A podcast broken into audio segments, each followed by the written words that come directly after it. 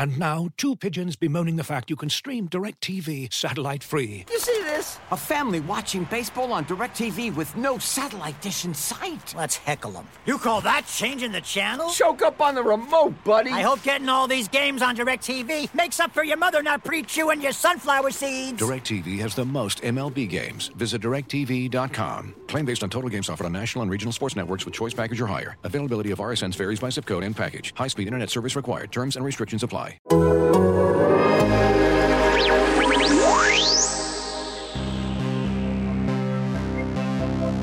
Son of Slovenia,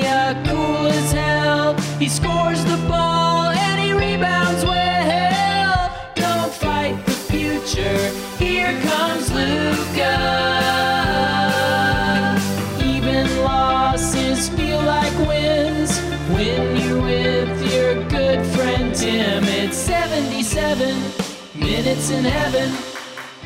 Welcome to 77 Minutes, the Dallas Mavericks podcast, part of the Athletic Podcast Network, the only podcast that does not want an injury update from Luka Doncic. From Luka Doncic, I just Well, no, I think him- that's the only one we would want. yeah, yeah. This about all him. the. About him. yeah, the, the thinking is like I just have this sinking feeling that we're gonna get an injury update in five minutes, and Yes. we're just we're just gonna have to to repeat and dive back into this whole thing. Anyway, I'm Tim Cato. Uh, we've got the entire gang here. We are a recording live, recording alive From somewhere. from somewhere in a in a bunker uh, deep A location down. where you need an invitation. Absolutely. Secret location. So it's uh, it's Dave Dufour, it's Mike Piellucci, it's Austin Guria, uh, and it's me, Tim Cato. Luka got injured. Uh, we're going to talk about that. We're going to talk about the Utah Mavericks series to come, uh, starting Saturday. First, just the injury sucks. There's there's no other way to put it. Uh, it is a absolute bummer. Yeah, it sucks. And, and I, I want to just jump right out because uh, I'll say this. Luka playing in the third quarter of a game that they kind of needed to win or wanted to win should not be controversial at all, especially with the week off coming up. Right, Austin? Yeah, they had a whole week off. He was only going to play those three quarters, and they were playing for something. It wasn't a meaningless game, and so I don't think anyone should be derided for playing Luka. And Luka wants to play basketball. It was also fan appreciation, letting people pay money to come watch him play, and so it's it wasn't a mistake to play him. And that the injury was such a fluke; it could have happened during any game at any quarter at any point. And I don't really think it was a mistake to play him through three quarters. It's it's an injury that could have happened in the first quarter of this game. It's an injury that could have happened in Friday's game. I think if you want to make an argument that I could get on board with, I, I don't think I feel this way, but if you want to, the argument is that Luka has been playing too many minutes overall since the All Star break throughout this season. His minutes are actually almost dead even before and after the All Star break. So it's not just raw minutes, but he is a player who isn't injury prone but does get injured. He is a player who is in shape now, but did not necessarily come into the season as such. And he's also never been a player who's in the 99th percentile of conditioning, even though he is in the 99th percentile of touches, of usage rate, of overall movements on the court. It, it's hard to track like how much he's actually moving, how much he's actually exerting himself, because he's not like a track star. He does. He's not a track athlete. He's much more like a balance beam gymnast. And I don't know how that translates into overall wear and conditioning. I don't know. Only the Mavericks can for sure answer that. But if you look back through the past weeks, you could make an argument that there are some games where Luka played too long. Um, maybe he stayed in games when they were out of hand. I remember one game early March uh, against Houston where it was like a 14 point lead against a bad team. They were going to win, but the starters come back in. Uh, I think Kidd even went to the the far reserves too early in that game. This is micromanagement. I don't have a huge issue with Luka being on the court. I don't have a huge issue with his, the best player averaging 36 minutes a game. Yeah. That is how much your best player should average. That said, if there was a few chances at various points that Luka could have got a little bit more rest, okay, that's the way you make that argument. But to me, it's it's not something we need to dwell on. But it's a muscle tear, too. Right. This could have happened in minute one of the season. As a matter of fact, with the condition that he came in this year, mm-hmm. he's probably lucky that he didn't have an injury like this early on when he was deconditioned. And so, I mean, look, man, I, I think that sports has gone a little bit too far where we have to just, I mean, we have to dissect every single injury and try to figure out, okay, this is exactly the minute where he crossed the threshold. And it just isn't like that, man. You can get hurt. I, I mean, my guy Trey tore his meniscus turning around. Like, you just sometimes get hurt, especially muscle tears. I mean, look, I think any discussion about this is really more about. It's really not as much about Luka as much as it is fan culture, right? Because we, whether it's fan, whether it's media, whether it's anybody who invests in these products, we are constantly trying to scrutinize what is happening on the floor in front of us, what is happening on the field, what is happening on the ice, what is happening on the diamond, whatever. Most of those things are well beyond beyond our strategic comprehension on the outside. Whether you know the game or whether you don't, you're not in the room. You're not in the game planning. You don't know. This is one of those things, though, that plausibly we tell ourselves, well, I might not know every single set the Mavericks run, but I know when you could sub someone in or not sub someone in. I know what time is on the clock or not on the clock. And so this conversation really is more about are, you know, people like us who talk about this for a living, or people like you who listen who care about this team. We're all watching a lot of minutes of this, right? We've been going and paying attention to this team since October. It's been six months. And a fraction of these things can we really have an informed opinion about. This is one where we probably theoretically could have more of an informed opinion because we could read a clock and we could read this guy and we've seen how many minutes he's played. So it becomes very easy to get invested and to get heated about this one thing because God knows we can't draw out the same sets Jason Kidd or Sean Clifford can. So I get why people argue about it, but it's done. All right, it's done. We'll find out what the update is, but to me, dwelling on it doesn't really get us anywhere. It's a lot more interesting, not a fun interesting, but interesting nonetheless to figure out what they do if he's not going.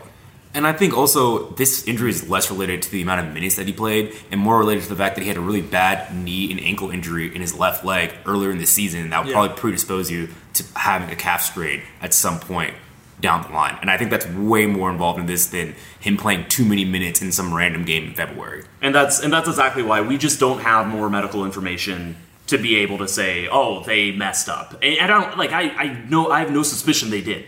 But without knowing more, you know, we're recording Monday night. I'm gonna talk to Jeff Stotts, uh, the injury guru. Uh, later later tonight, uh, you can read about that on the Athletic on Tuesday.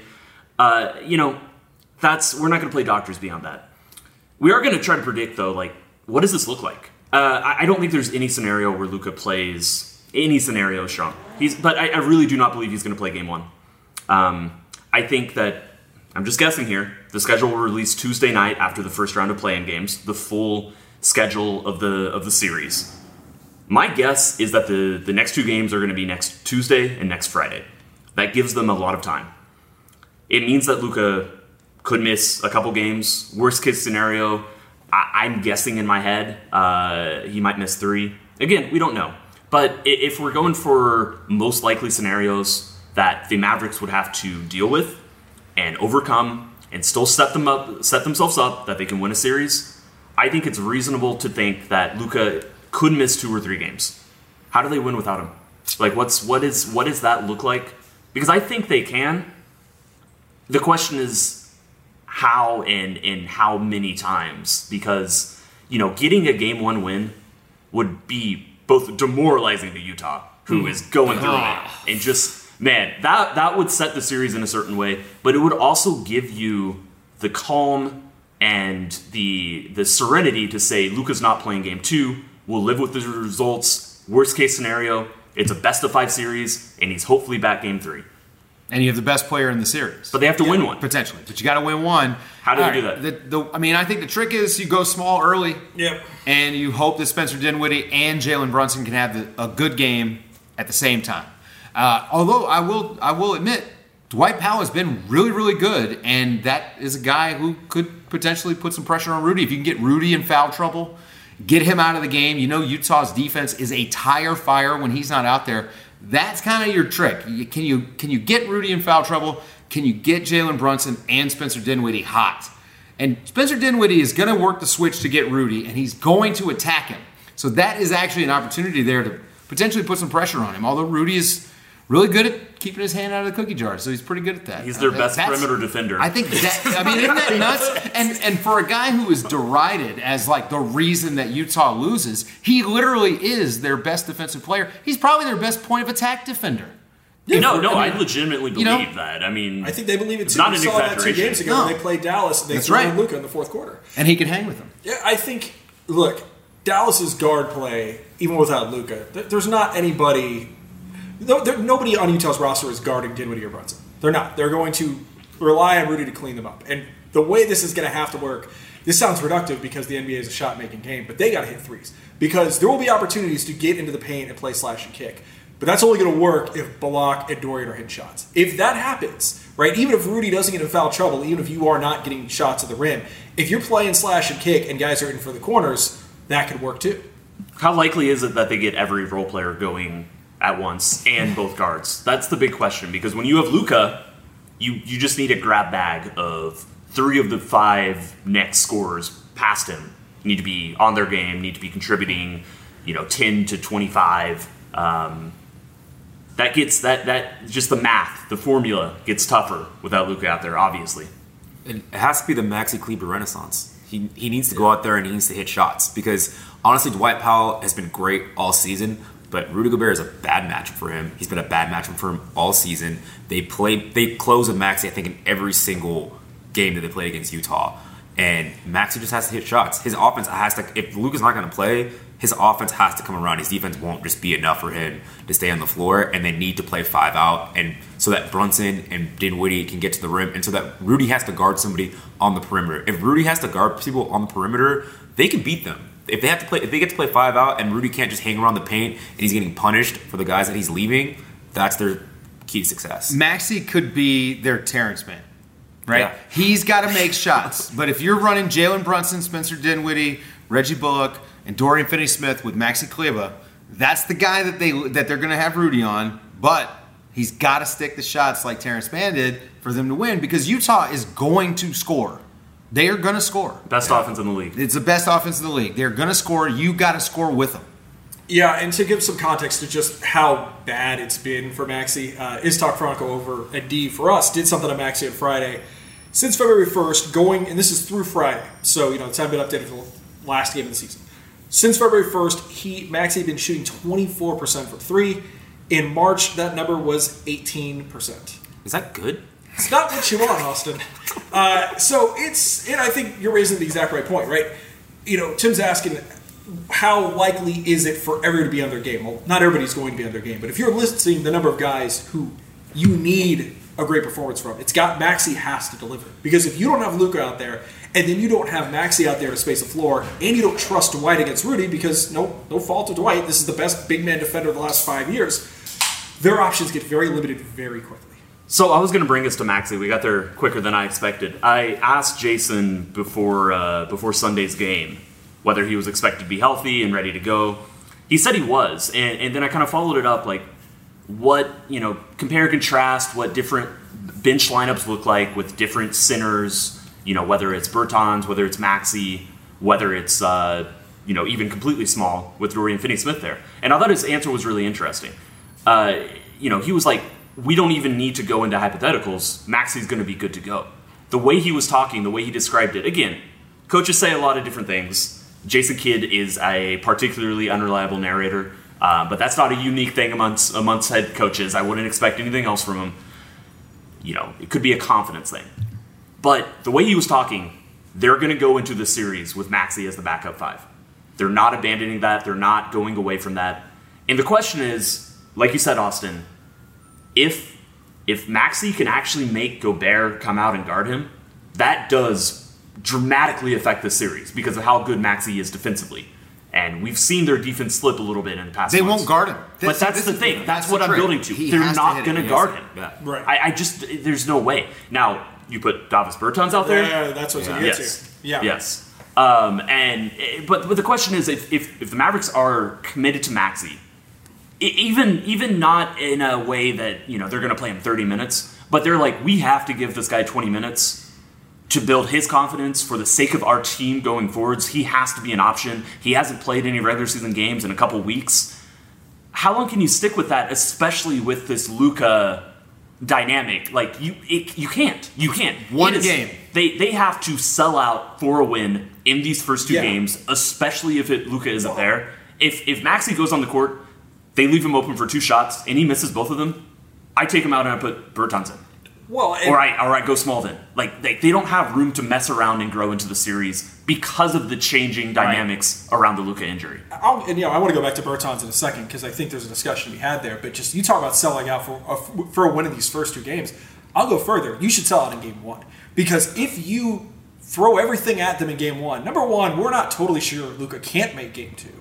But number two, look, if this were a normal series, you know, I think we all had our predictions what we were going to make, assuming we had a normal podcast. I'll just go ahead and say this: if they were at full strength, if Luka Doncic were healthy, I think Dallas beats its team in six games tops, maybe five, because I think Utah is begging to collapse. They want to so badly, and if you go out there game one without Luka Doncic and you beat them, they're going to be in their heads. Rudy Gobert is going to Biarritz this summer, man. Like that guy's he's, he's ready for you know Southern France, uh, Bay of Biscay. I mean, look, you're right. If Luka is healthy, I'm probably picking him in six. Luka is the best player in the series, Yeah. hands down. I mean, there's not a. I mean, Donovan Mitchell is nowhere close. Rudy Gobert is the closest guy, and his offense he just can't affect it the same way that Luka can. And so, without Luka, man, the next guy is not that great. I mean, Utah has more talent now that Luka isn't out there, Considerably. but they can play defense, right? And and Utah really cannot, and they're going to have a lot of Rudy non-Rudy Gobert minutes, and the, Dallas has to win all of those minutes, every single one of them. They have to win every minute that Rudy's off the court, and they have to at least tread water when he's on the court, and that's going to be the hard thing because Rudy is good, and if Maxi's the guy out there and he's missing shots they're not getting the rebound. That's Rudy is the best rebounder in the league, hands down.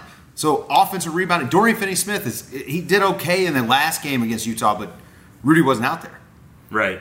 I mean, I, I just I don't I don't I don't think that's reliable as a, a source of extra offense for this team. For Memphis, it is because they have Steven Adams and Jaren Jackson and Brandon Clarke. This team doesn't have those guys. Yeah.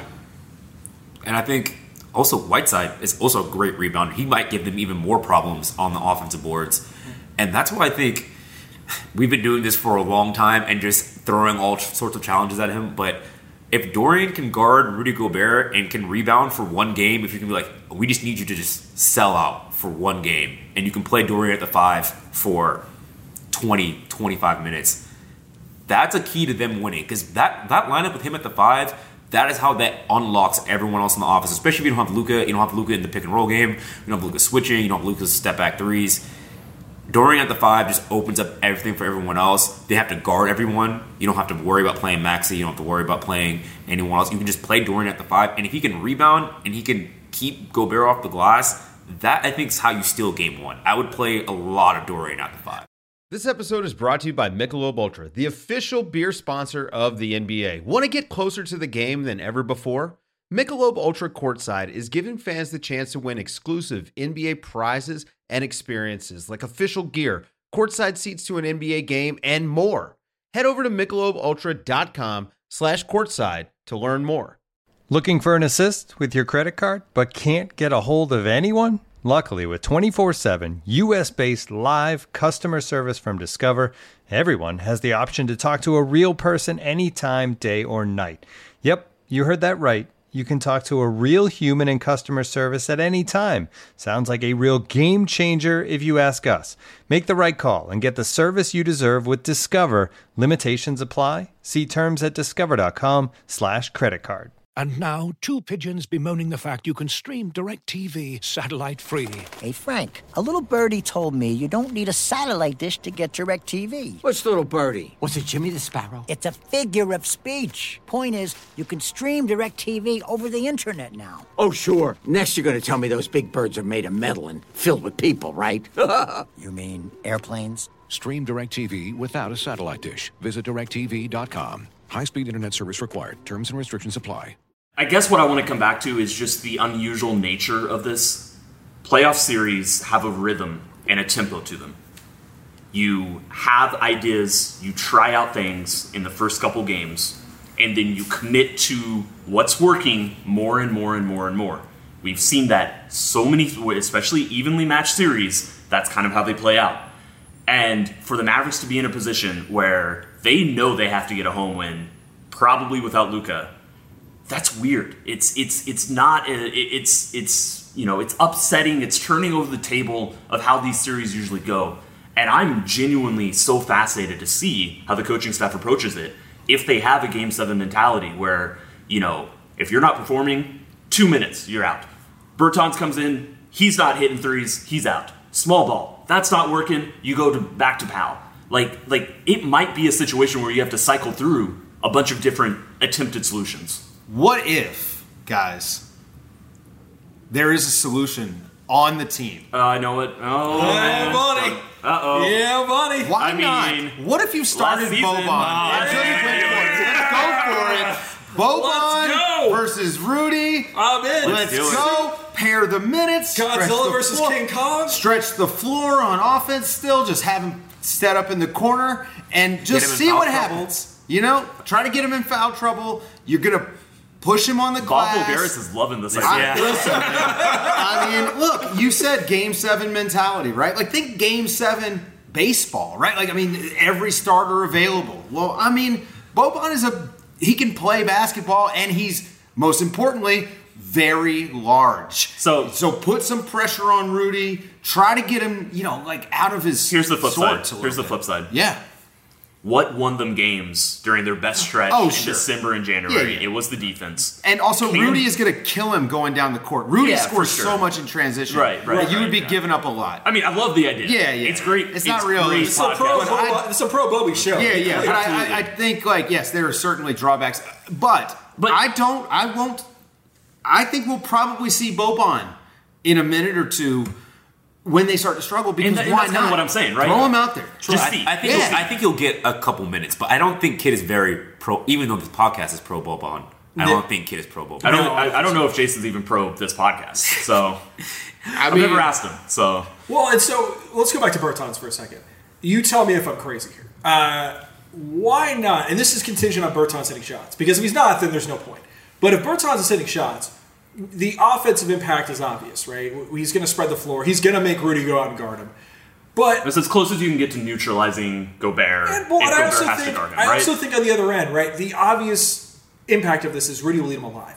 But what if you almost want to rope it open and say, you know what, screw it, put him in the paint, let Utah with the league's best offense go away from what they do best, and just does Rudy get overconfident? They're not going to feed Rudy though. See, Okay, this all right, is the so other maybe- thing, right? Like, guys, you know, I do the Game Notes podcast with Tony Jones. Um, eh, like Rudy, they're just not going to feed him on a mismatch. They need to It's very bring back. JJ Barea and have him guard Rudy. and, and, and It's do it, very man. rare. It's very rare that that Rudy can get a mouse in the house and get the ball. That's just true. And and the the thing is, when you watch him play international ball, man, they've got a whole offense that they run for him, and he touches the ball quite a bit and does okay.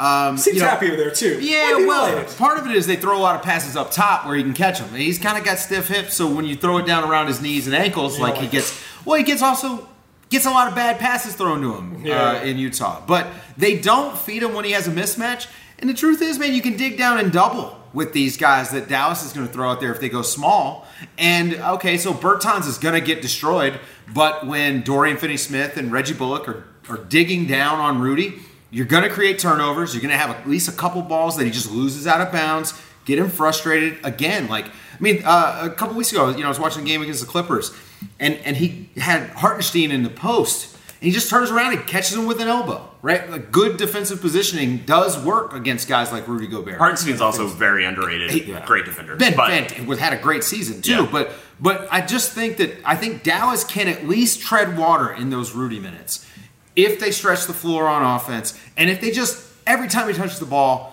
send two to the ball and just make him actually work when he gets the ball inside because you know he shot 70% from the field this year I mean that's insane he just gets dunks so you just have to put pressure on him every time he touches it And I think if you play Bertans, one thing is Rudy can't guard Bertans. I don't even think Rudy. Nope. I don't think Rudy would be guarding him. I think They'd he would, be have, switching. he would have to guard somebody else because Bertans is not just a shooter; he's a movement shooter. You can run Bertans through screens. You can run him through a, a bunch of pin Yeah, you're downs. right. You don't want Rudy Gobert running around chasing an off-ball shooter who can pull up from anywhere on the court. So I don't think they would even guard Bertans with Rudy, which is advantageous in the Mavericks. So I think I think Bertans is honestly he can earn all 16 million in like two games in this series. That's he if he has one game where he just hits five or six threes and he just causes chaos for the for the Jazz defense because I don't really know how they would defend him if he's hitting shots. Because Rudy can't guard Reggie Bullock, he can't guard Dorian, he If can't he, has guard. that, if he has that game, they win that game. yeah, So on the flip side, you got to make sure you get Davis back to Rudy and transition defense because you need your biggest player on him. And, and I think that's my question. We've talked about the defense. We've talked about how it slipped a little bit. Um, we, we've talked about Maxi a little bit, and, and that to me is just the most enormous wild card here. I just I, I have no clue what to expect. Um, I, I- I'm very sadly a little pessimistic about it, all things considered. But uh, can they get back to? Can they win a game with defense? Is, is I guess what I'm trying to ask. I'm. I don't Like, know. this is the best Utah's offense in the league Yeah. up up until late in games, Uh, right. But, they're good. They're really good. I'll say this: the the trick is you have to hang with Utah in the first half Yeah. because they they just shoot the absolute shit out of the ball. Do y'all I mean, remember they- the Christmas game? Yeah, yeah. That that was a a a Mavericks team missing a bunch of players that stuck with Utah late into the fourth quarter because they did not give them the shots that Utah wanted to take. Yep. and and, and it's it was that stretch that blew me away. Some of there's a little bit of, of favorable opponent three point shooting going on. Uh, there was a you know there there was some some factors that were not fully sustainable. That was some of the most legitimately impressive defense that I just didn't know that this group of players was capable of it, and I, and I can't quite diagnose like where that level of synergy of movement as like five people moving as one, making the right rotations and reads.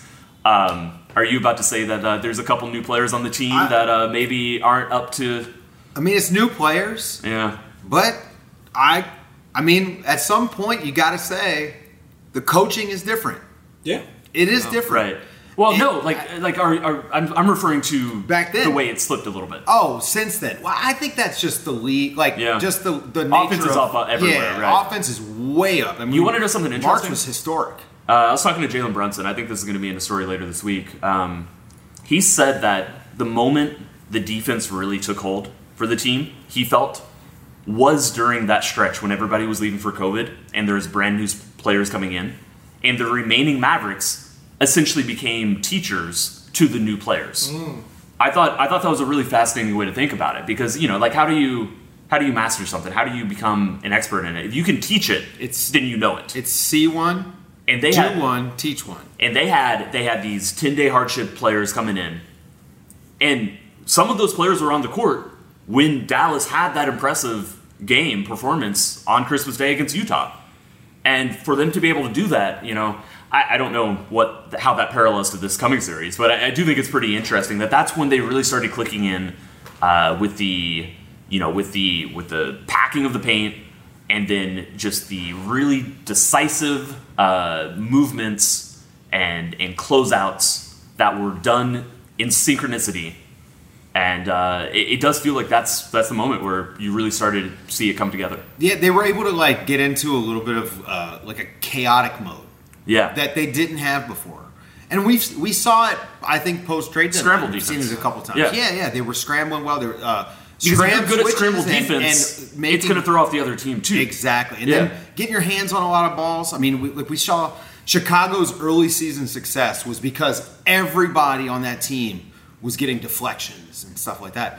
So I, I think that what we saw of them when their defense was at its best, not necessarily best performance wise, but best when you're watching it, it's like, oh, okay, well, that team hit some tough shots, but wow, that's really good defense. I think it is that stretch. Yeah, I Can they one- tap into it, though? That's Well, and I think one thing that has also happened since then on the positive side of the ledger is just the fact that uh, Jason can trust Josh Green a lot more now. And that's pretty important if you were if they have to, you know, as Austin alluded to, if they've got to go with Dorian at the five, they've got to change up a lot of their game plan, and you can't put Dorian on Spider Mitchell.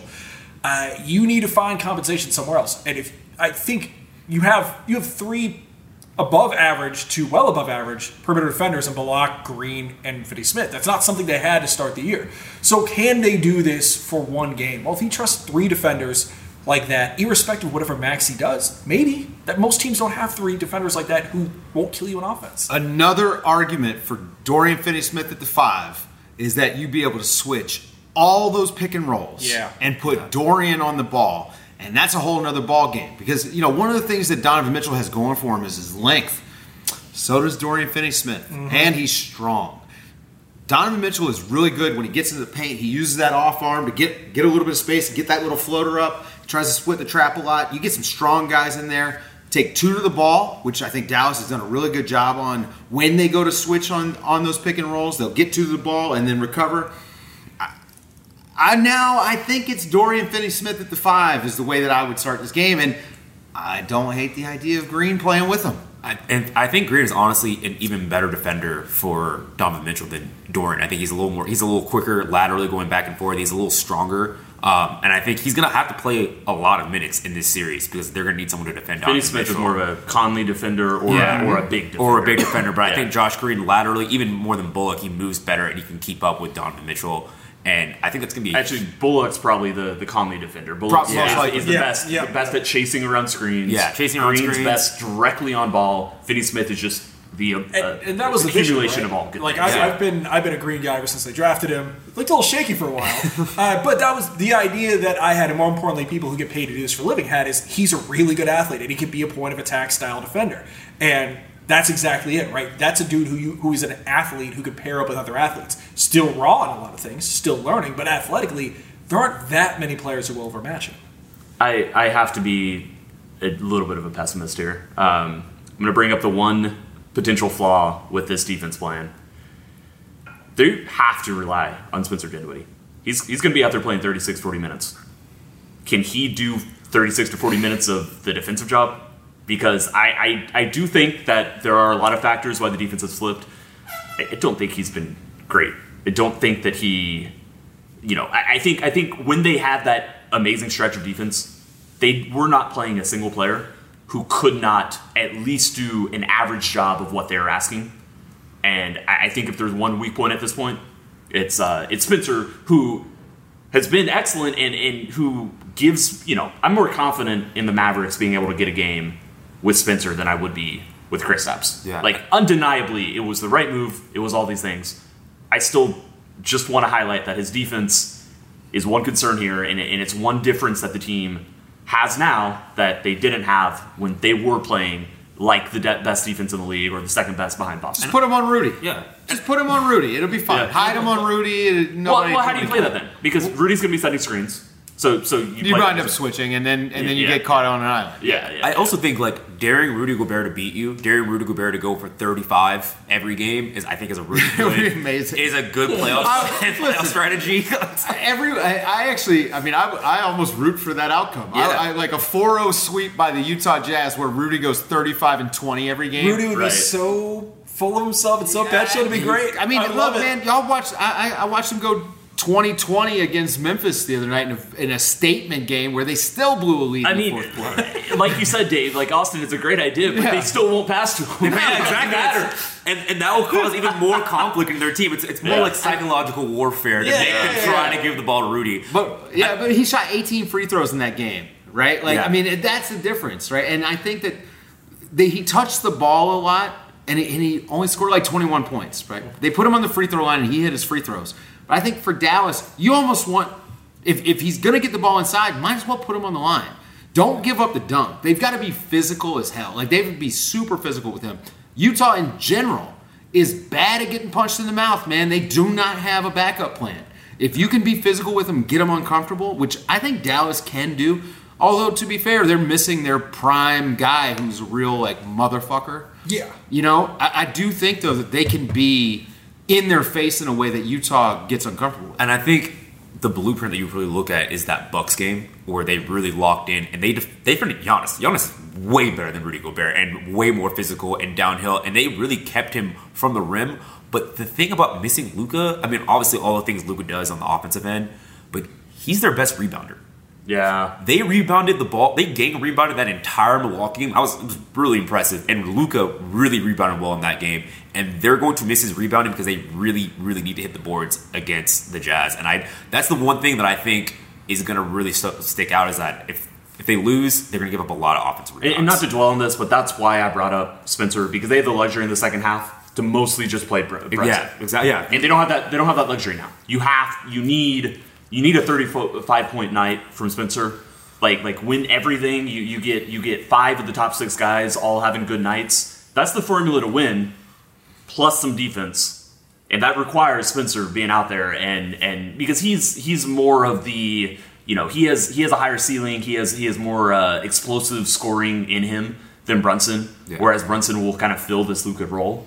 Um, you know, he'll be the metronomic guy, and uh, and, and you know, it's going to be Dinwiddie who who does.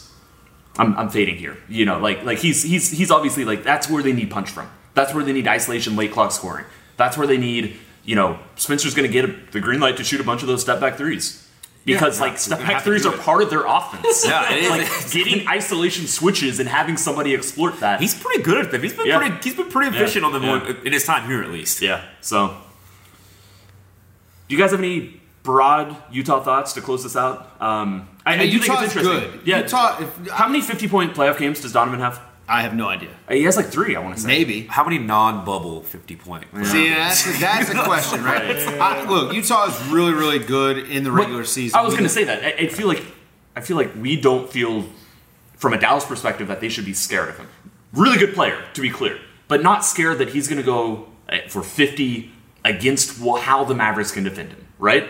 They've been good at defending primary scorers all season. Guys do not go for forty-five against them. If they That get is- burnt, it's going to be 20 made threes from Utah. Yep. Yeah, a bunch of corner open corner shooters. It's And not going to be. it's going to be a Danuel House, uh, Royce O'Neale, uh, Bojan Bogdanovic series. Yeah. If if Utah gets hot, and by the And way, they can do it. Bojan Right. can put up thirty. Yes. that ain't Yeah. a thing for him. They, this is going to be a, like if they want to win game one, it's like six threes from Reggie Bullock. You've got you. That's what I, I think. You need five or six threes from that guy to counteract what I think Bojan is going to be able to do. Yeah. Bojan, I mean, Bojan, man, like he's fresh too. He missed some time and he's coming back. And he's There's gonna be a game good. where Bojan takes over. Yeah, He's it's what he does. He, he Yes. can really play. Yes. Yeah. Mm-hmm. Do you think there's any way if the Mavericks lose game one that Luka isn't on the court by like by by himself forcing himself? It- I mean, It's possible just because look, it's. I was having this conversation with with Jake Kemp earlier today. We were talking about the you know does Mark Cuban pull an inverse of the famous Dirk Don Nelson Mark Cuban argument from 15 years ago of you know Don Nelson did not want Dirk to play on that bad ankle in the Western Conference Finals and Cuban wanted it. Well, this could be the reverse of calf injuries could be precursors for something else. Luka Doncic just turned 23 years old. This is a first round playoff series. I know you want to win that playoff series, but if there's any chance it could get worse, could he not be on the floor? Yeah, because he's Luka freaking Doncic. The whole Yeah. team revolves around him. The end. It's bigger than the series. As much as it would suck to lose this series, now that they finally got the right matchup after two years of bad playoff matchups against LA, you do not risk him. If there's, you know, if, if it's a deal where, hey, you got to tolerate the pain, then yeah, he'll be out there because he's a tough dude. But if it's a, you can tolerate the pain, but this might make things worse, you need to save it from himself and do not let him do it. It's And just not worth it. I think This the good thing about that is the understanding is that the the injury is higher up the calf than lower. The lower down the calf it is, the more it Achilles. could potentially affect the Achilles. Yep. And that's what we saw with Kevin Durant in the finals. Uh, And his, was that, and 2019? his is severe. His he missed like a- an entire month. That's right. Yeah, yeah, yeah. And, and Luka's is different. Um, we don't know. Again, try not to play doctors. The other big question, and and just we we, we won't know. But when Luka returns, because he has this unique athleticism, because someone who stops and starts, he has the deceleration. I don't know whether this injury will affect that. I'll ask Jeff Stotts, but you know I don't think he'll know. It's just something that we're gonna have to see, and so that's why this sucks. That's why it's unfortunate. I, I don't think Luka will miss more than two or three games. I believe he will play in the series. I, I'm certain, without barring a setback, I'm pretty certain he's going to be on the floor of this series. But the question is, what does he look like? And when he comes back, what is the what is the lead? What is the series? Where where is the standing? What what do the Mavericks do? If they're in a two 0 hole, you know, actually, I'm not discounting them from. I'm still not discounting. Them. I think they can win. that series. Look, Yeah. man, look, I think you've just got to again physicality. Yeah. You need Maxi to hit shots. You need Spencer to have a great game, not just a good game. He's going to have to have a great game. And I think if those three things happen, that's a win. How likely are all three to happen? Physicality, I think that's a given. I think they are going to be physical. The crowd is going to be great. I mean, I I've been in the arena. I was here for a Utah game. The crowd was amazing for that. Yeah. I think that's huge. That's a big advantage for Dallas. I went to game three last year against the Clippers, and that was as loud as any game I've ever heard. So I mean, I think that's a big advantage for for for Dallas at, at home. Okay. The AAC has a very You- respectable playoff And crowd. by the way, Utah Utah crowd's pretty good too. Utah crowd is really Yeah. good. Playing So- on the road is no joke. There. But but having a good home crowd is important. They're gonna be physical. I, I don't think there's any question about that. Can those two guys step up? Maxi and Spencer Dinwiddie. Those are your question marks. If they step up, that's a win. and I, I just think it's going to be a weird looking game one. I, I, I think I I'm pumped about it. I, I, I am too. I'm like I'm hyped to see it look so different because I do think there's going to be some two minute hooks. Hmm. I do think there's going to be some lineups they go to very quickly. And he If- spilled sodas. Will anyone spill a soda on the court? Playoff Jason Kidd. I mean, I don't, I don't, I don't know if we're ready wild for card time, guys. That's what you know. Jason Kidd has a lot of trick plays up his sleeve. Let's see what he pulls out. So Brian Dameris did something for us last week just about how Kidd has grown, and one of the things that he put in there, I didn't know this, but he got it confirmed from somebody. In the Knicks game, he had a challenge that did not work in the second quarter, and he knew it wasn't going to work. And somebody was yelling, like Cuban essentially was like, "What are you doing?" He's like, "Trust me, I know what I'm doing." The whole point was. I'm going to try anything to break some momentum, even if I burn a timeout, because we are about to get curb stomped. And if I don't do something right now, whatever the hell it is, we're, we're screwed. You know what? They still lost. He didn't get the challenge, but it's smart coaching. You try something sometimes. It's a long season. You got to do weird stuff. I like that he's willing to get outside the box. I'm ready. I'm, I'm ready to see Jason Kidd. I think he's going to be a real asset in the playoff series. I think he's he's been a great coach. He's been honestly way better than anyone could have ever thought. He's they have a top ten defense. This team top ten defense, and they were essentially the same roster they've had for the last two or three years. And he is a outside of the box thinker. And I think that's really going to come in handy, especially if they have to play a game or two without Luka. Maybe maybe he'll play all 15 players. Listen, the leadership committee is, is, is going to have to get it together. So, Theo Pinson's there for the vibes. Playoff vibes, baby. He's traveling with the team. He was like, "Nah, you can't, you can't, you can't keep me away. He can't play because he's on a two-way contract, not eligible for the playoffs. He's gonna be there. He's already uh, working on his trash talk. We will be back. Uh, you know, I think we will record after game one. Uh, don't know with who or when or any of that, but uh, I'm gonna do it. I would love to talk about this game, uh, that game when it happens. We're gonna have coverage on the Athletic all week. Uh, definitely read D Magazine. There's a really good piece that Mike was mentioning from his Talk Franco on Maxi Kleber. We'll have And- plenty this week, too. So check us both out. Absolutely, absolutely. All the coverage you can need, all the Luka injury updates, which we did not get an update on while recording, which means that five minutes from now it's going to be out and we won't be able to address it. And you're going to, you know, deal with us, stick with us. It's it's uh, we're doing the best. I, doing the best we can. So appreciate you guys listening. We'll be back soon. He plays Fortnite just like me. I am 34. Don't fight the future, honey. Don't fight the future. The future is Big Dick Doncic from the home of Melania Trump. How many kids you have? Don't fight the future, it tears me apart. Don't fight the future, please be nice to Luka. Future four time MVP. Oh my God! Oh! Shut it down! Oh, Let's go home! it's a wrap, dude. that is a wrap.